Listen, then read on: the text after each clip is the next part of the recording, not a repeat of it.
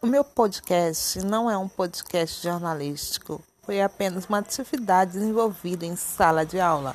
Então resolvi testar minha locução fazendo uma locução comercial. Espero que vocês aprendam como é feita a locução comercial. Eu também aprendi na aula e coloquei em prática.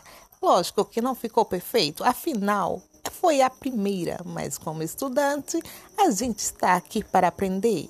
E aqui estou falando como se eu fosse uma locutora de rádio. Espero que vocês entendam que eu não estou falando com minha voz corretamente. Estou tentando uma voz empolsada, ou seja, uma voz impulsada é aquela voz que a gente cria na hora de falar a locução para que os ouvintes nos escutem de uma forma melhor ou de uma forma diferenciada.